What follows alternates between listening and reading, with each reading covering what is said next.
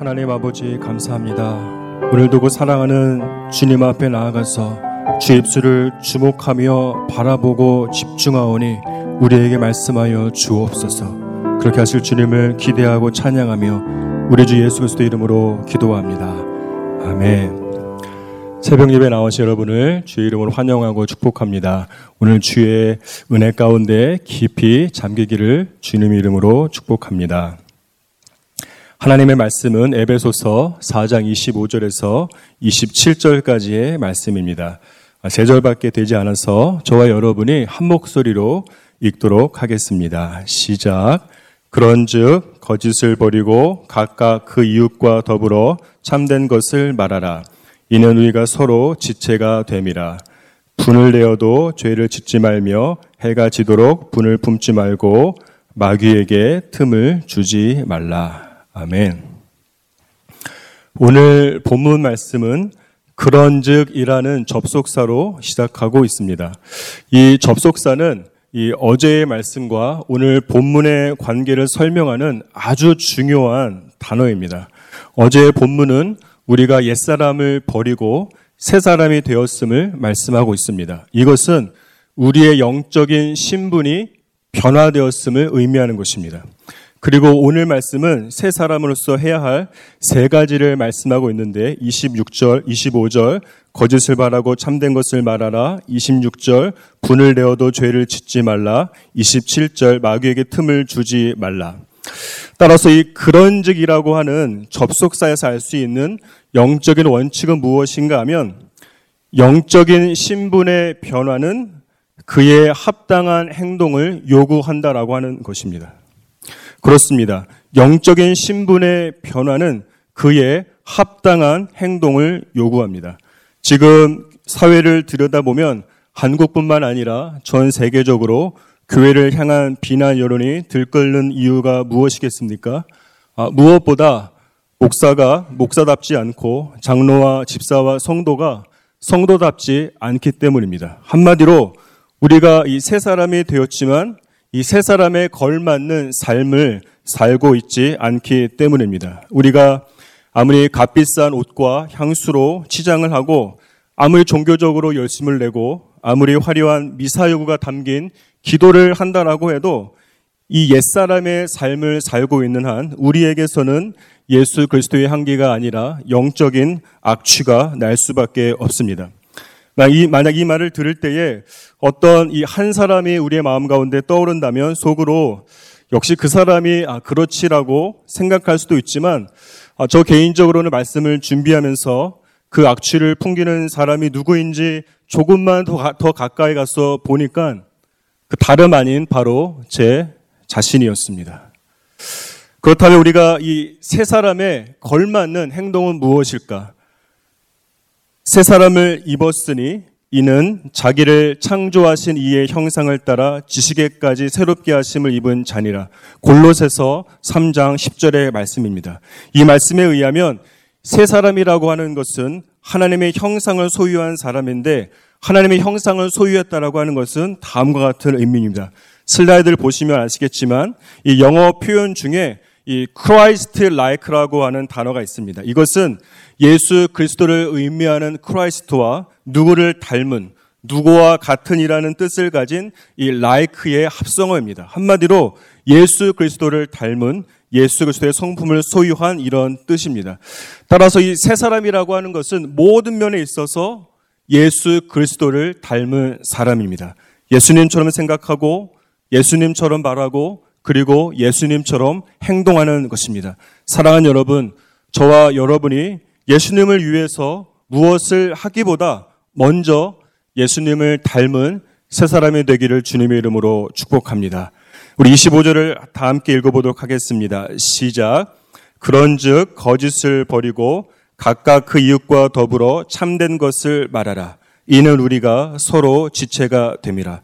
오늘 이 본문 말씀은 이 세 사람의 구체적인 모습에 대해서 두 가지를 말씀하고 있는데 이 세 사람의 이 첫 번째 모습은 무엇인가 하면 먼저 거짓을 버리고 그리고 참된 것을 말하는 것입니다.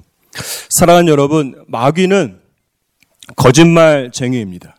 마귀는 거짓의 아비입니다. 이 최초의 인류인 아담과 하와를 향한 마귀의 최초 공격 무기는 바로 거짓말이었습니다.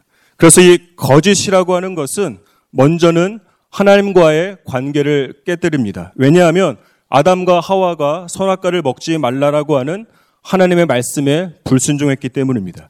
그리고 거짓말은 이웃과의 관계를 깨뜨립니다. 왜냐하면 이 아담과 하와가 선악과를 따 먹고 난 이후에 하나님 당신이 준 사람 때문에라고 서로를 비난했기 때문입니다. 뿐만 아니라 이 사단의 거짓이라고 하는 것은 세상과의 관계를 파괴합니다. 왜냐하면 아담과 하와의 죄로 인해서 세상은 엉겅퀴와 가시덤불을 내었기 때문이죠. 이처럼 거짓이라고 하는 것은 이 단순히 말의 왜곡, 그 이상의 영적인 파괴력을 가지고 있는 겁니다. 또한 더 나아가서 예수님께서 이 십자가의 피로 회복시키신 하나님과 이웃과 세상의 관계를 다시 파괴하는 겁니다. 따라서 거짓은 이 사단의 가장 큰 특징이자 이 트레이드 마크로서 새 사람은 반드시 무엇보다도 이 거짓을 버려야 합니다. 제가 졸업한 이 미국 신학교에서는 거의 모든 수업에서 이 한 학기 동안 강의 필독 도서를 얼마나 읽었는지를 스스로 체크해서 제출하게 되어 있습니다. 이 독서가 전체 학점에서 이 10% 이상을 차지하고 있기 때문에 아무리 시험을 잘 보고 이 paper를 A 학점을 맞아도 이 필독 도서를 100%를 아, 읽지 않으면 학점이 한 단계 낮아질 수밖에 없는 겁니다. 이것이 어떻게 보면 아, 아무것도 아닌 것 같지만 내가 그 학기에 시험을 잘 보지 못했거나 이 페이퍼에서 학점이 잘 나오지 않을 것 같으면 이 필독 도서를 다 읽었다라고 100% 읽었다라고 체크하는 것이 그렇게 큰 유혹이 되지 않을 수가 없습니다. 내가 어디까지 읽었는지 그 누구도 모르고 아무도 보지 않는 상황에서 그냥 눈 한번 딱 감고 100% 읽었다고 체크를 하면 이 A 학점이 나오기 때문에 이 저를 비롯한 많은 신학생들이 매 학기마다 스스로 체크하는 이것에 대해서 망설일 수밖에 없었습니다. 그 중에 어떤 학생들은 책을 읽지 않아도 이거는 그냥 주는 점수라고 생각하면서 100%를 체크하고 좋은 학점으로 졸업해서 소위 이 명문 신학교 박사과정에 진학하는 것을 아, 보기도 했습니다. 아, 어떤 책에서는 어떤 목사님은 저와는 다른 미국 신학교이기는 하지만 이 항목에서 이 자신도 모르게 이 책을 100% 읽었다라고 거짓으로 체크를 했다가 후에 성령께서 계속해서 그 마음을 치고 치고 계속 찌르셔서 담당 교수님을 찾아가서 눈물을 흘리면서 자신의 거짓에 대해서 용서를 구했다라고 합니다. 사랑하는 여러분, 오늘 특별히 이 거짓의 영역에 대해서 여러분의 삶 가운데 여러분이 알고 있는 하지만 아무도 모르고 주님만 알고 있는 그 거짓의 영역에 대해서 오늘 이 시간에 성령께서 여러분의 마음을 계속해서 찔리라 찔림을 주시는 분이 있다라고 한다면 오늘 하나님께서 그분을 오늘 부르시고 말씀하신다라고 믿습니다. 거짓을 버리라. 사랑하는 여러분, 다음으로 주목하고 싶은 것은 이것입니다. 이 세 사람의 영적인 특징이 한두 가지가 아니고 많을 텐데 정말 많지 않겠습니까? 왜 바울은 거짓을 버리고 참된 것을 말하는 이 말의 영역을 유독 가장 먼저 언급하고 있을까라고 하는 겁니다. 그것은 왜 그런가 하면 이 세 사람이라면 여러 가지 특징이 있겠지만 그 무엇보다 가장 먼저 말이 변하기 때문입니다. 말이 거룩하게 되기 때문입니다. 따라서 어떤 한 사람이 옛사람을 벗고 새 사람으로 옷을 입었는지 그리고 이 신앙이 얼마나 성숙한지에 대한 이 리트머스 시험지는 다른 어떤 것이 아니라 그의 혀라고 할 수가 있겠습니다. 여러분 말에는 사람을 살릴 수도 있고 또 죽일 수도 있는 강력한 힘이 있는 겁니다. 칼은 한 번에 한 사람만 죽일 수 있지만 말은 칼날보다 더 강해서 한 번에 여러 사람을 죽일 수 있는 무기가 될 수 있는 거예요. 따라서 우리는 아무런 생각 없이 내뱉는 말조차도 조심하고 조심해야 합니다. 거짓을 버리고 참된 것을 말할 수 있어야 합니다. 내가 너희에게 이르노니 사람이 무슨 무익한 말을 하든지 심판 날에 이에 대하여 신문을 받으리니 너의 말로 의롭다함을 받고 너의 말로 정죄함을 받으리라. 마태복음 12장 말씀입니다. 이와 같이 하나님은 우리의 말을 들으십니다. 우리의 말을 평가하십니다. 그리고 하나님께서는 그 말을 통해서 우리가 내뱉는 말을 통해서 우리의 의롭다함과 정죄함을 판단하는 겁니다. 사랑하는 여러분, 저와 여러분이 내뱉는 모든 입술의 말이 주님께 연락되기를 다시 한번 축복하고 기도합니다. 26절, 27절을 다 함께 읽겠습니다. 시작. 분을 내어도 죄를 짓지 말며 해가 지도록 분을 품지 말고 마귀에게 틈을 주지 말라. 하나님께서 원하시는 이 세 사람의 두 번째 모습은 분을 내어도 죄를 짓지 않는 것입니다. 이 두 구절을 이 메스, 유진 피터슨이 아, 기록한 이 메시지 성경으로 그 버전으로 보게 되면 그 의미를 좀 더 쉽게 알 수 있는데 아, 다음과 같습니다. 화가 나면 화를 내십시오. 화내는 것 자체는 괜찮습니다. 그러나 화를 연료로 삼아서 복수심을 불태워서는 안 될 일입니다.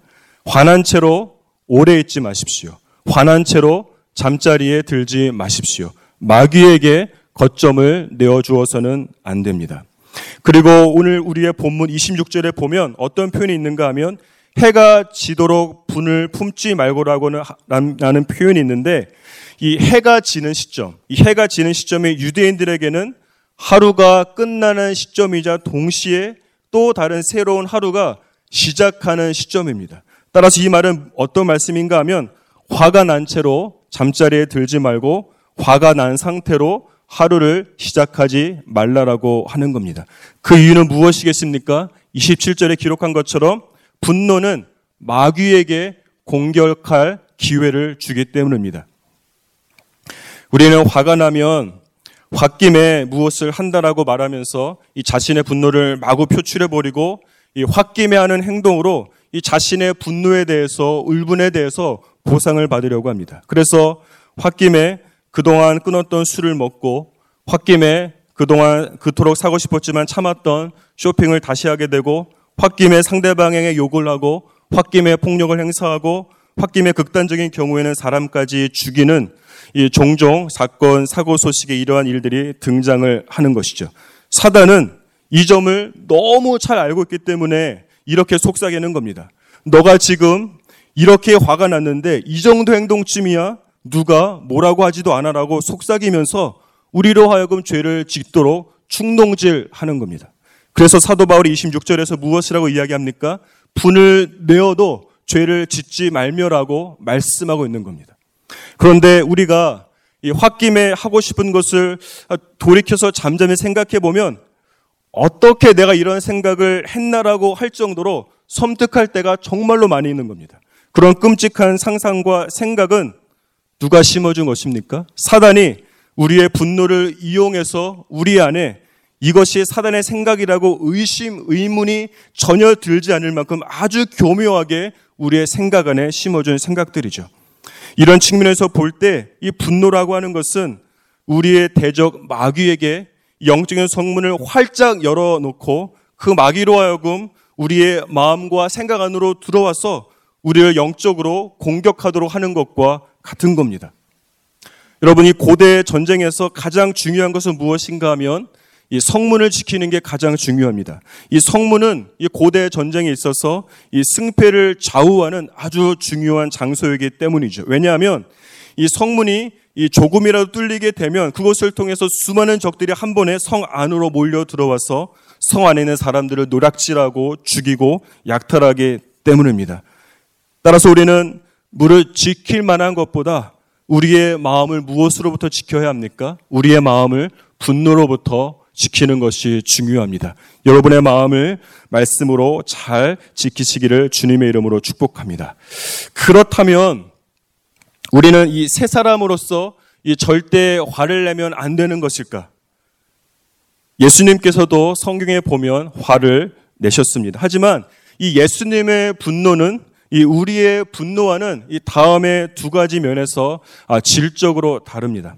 첫째로 이 예수님은 하나님의 이름이 모욕을 당할 때 분노하셨습니다. 요한복음 2장에 보면 예수님께서는 이 유대인들이 이 성전 하나님 아버지의 집을 장사하는 집으로 만들었을 때 하나님의 이름이 모욕을 당했기 때문에 분노하신 것이죠.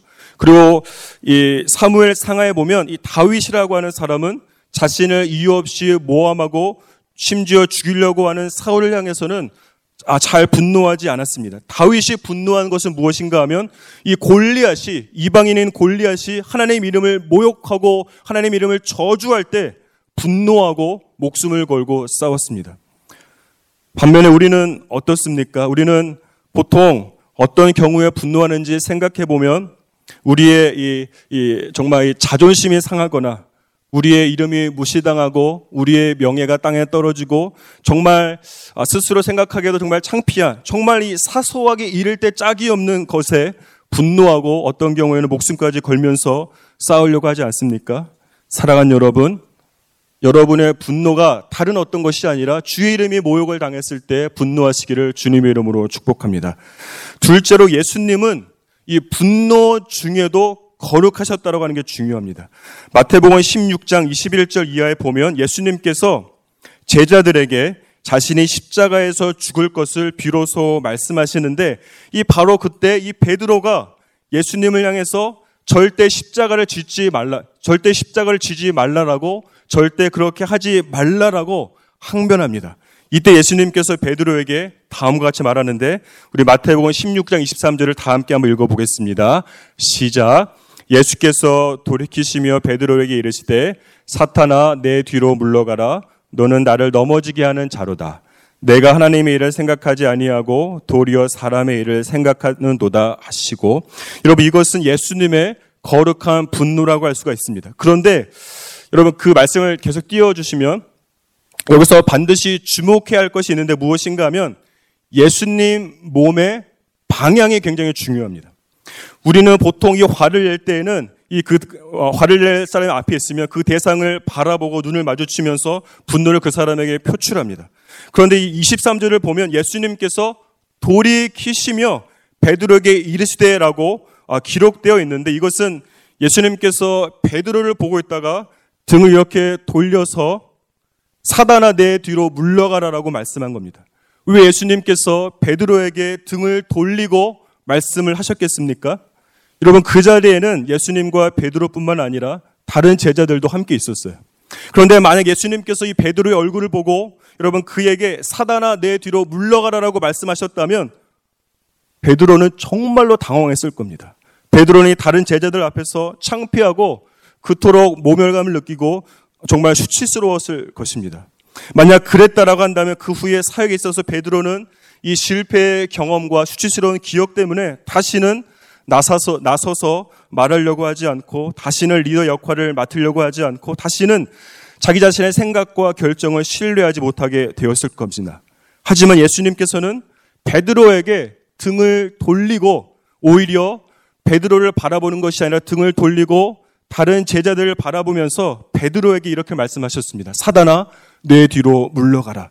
이것은 어떤 의미인가 하면 예수님께서 베드로에게 수치를 주지 않으면서도 베드로로 하여금 자신의 잘못과 수치를 깨닫게 하려고 하는 예수님의 아주 세심한 사랑과 배려가 그 안에 있는 겁니다. 이것을 통해 우리는 무엇을 알 수 있는가 하면 예수님의 거룩한 분노는 다른 어떤 것이 아니라 이 사랑에 기반을 두었음을 알 수 있는 거죠. 예수님을 절대 우리처럼 감정적으로 반응하지 않고 예수님은 분노 중에도 베드로를 향한 사랑을 잊지 않은 겁니다. 사실 여러분 이 지금 베드로가 한 말은 예수님의 사역에서 가장 중요한 그리고 평생을 준비한 사역이라고 할 수 있는 이 십자가의 사역을 반대한 거기 때문에 만약 제가 예수님이었다고 한다면 베드로의 눈을 바라보고 호통에 호통을 쳤을 것입니다. 그리고 그것도 모자라서 베드로를 다른 제자들 앞에 세우고 어떻게 그런 말을 할 수 있느냐? 너가 리더의 자격이 있냐? 너가 무슨 나의 제자냐? 지금까지 내게 무엇을 배웠느냐? 사역은 집어치우고 가고 가서 고기나 잡으라라고 베드로에게 모욕을 주었을 것입니다. 그래도 되지 않겠습니까? 다른 것도 아닌 바로 십자가를 반대한 베드로에게. 하지만 예수님은 화를 내고 소리를 지르고 비난의 화살을 쏠 만한 백만 가지 이유가 있다고 해도 분노 중에라도 사역보다 사람을 중요하게 생각했습니다.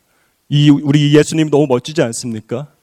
사랑하는 여러분, 옛사람에서 새사람의 영적인 신분의 변화는 그의 합당한 행동을 요구하는 겁니다. 하나님의 형상을 소유한 세 사람으로서 예수님처럼 생각하고 예수님처럼 말하고 예수님처럼 행동하시기를 주님의 이름으로 축복하고 기도합니다. 제가 기도하겠습니다. 하나님 아버지 감사합니다. 오늘 우리를 부르시고 하나님 아버지의 마음이 무엇인지 말씀하셔서 감사합니다. 성령께서 우리에게 말씀하는 것을 자꾸 부인하고 하나님 내치지 않고 성령의 음성에 순종하여서 주님 앞에 주님을 기쁘시게 하는 삶을 살아간 한 분 한 분 될 수 있도록 주님 축복하여 주시옵소서. 그렇게 하실 주님 찬양하고 예수 그리스도의 이름으로 기도합니다. 아멘.